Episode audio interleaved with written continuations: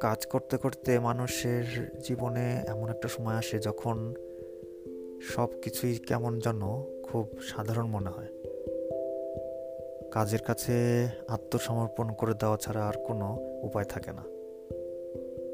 পিছনের অনেক অনেক স্মৃতি মনে আসতে থাকে।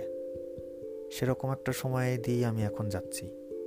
এবং সেই সব স্মৃতি এবং সেই সব পুরোনো দিনের কথায় শেয়ার করব আমি আমার এই পডকাস্টে এজন্য এর নাম হলো বিরতি।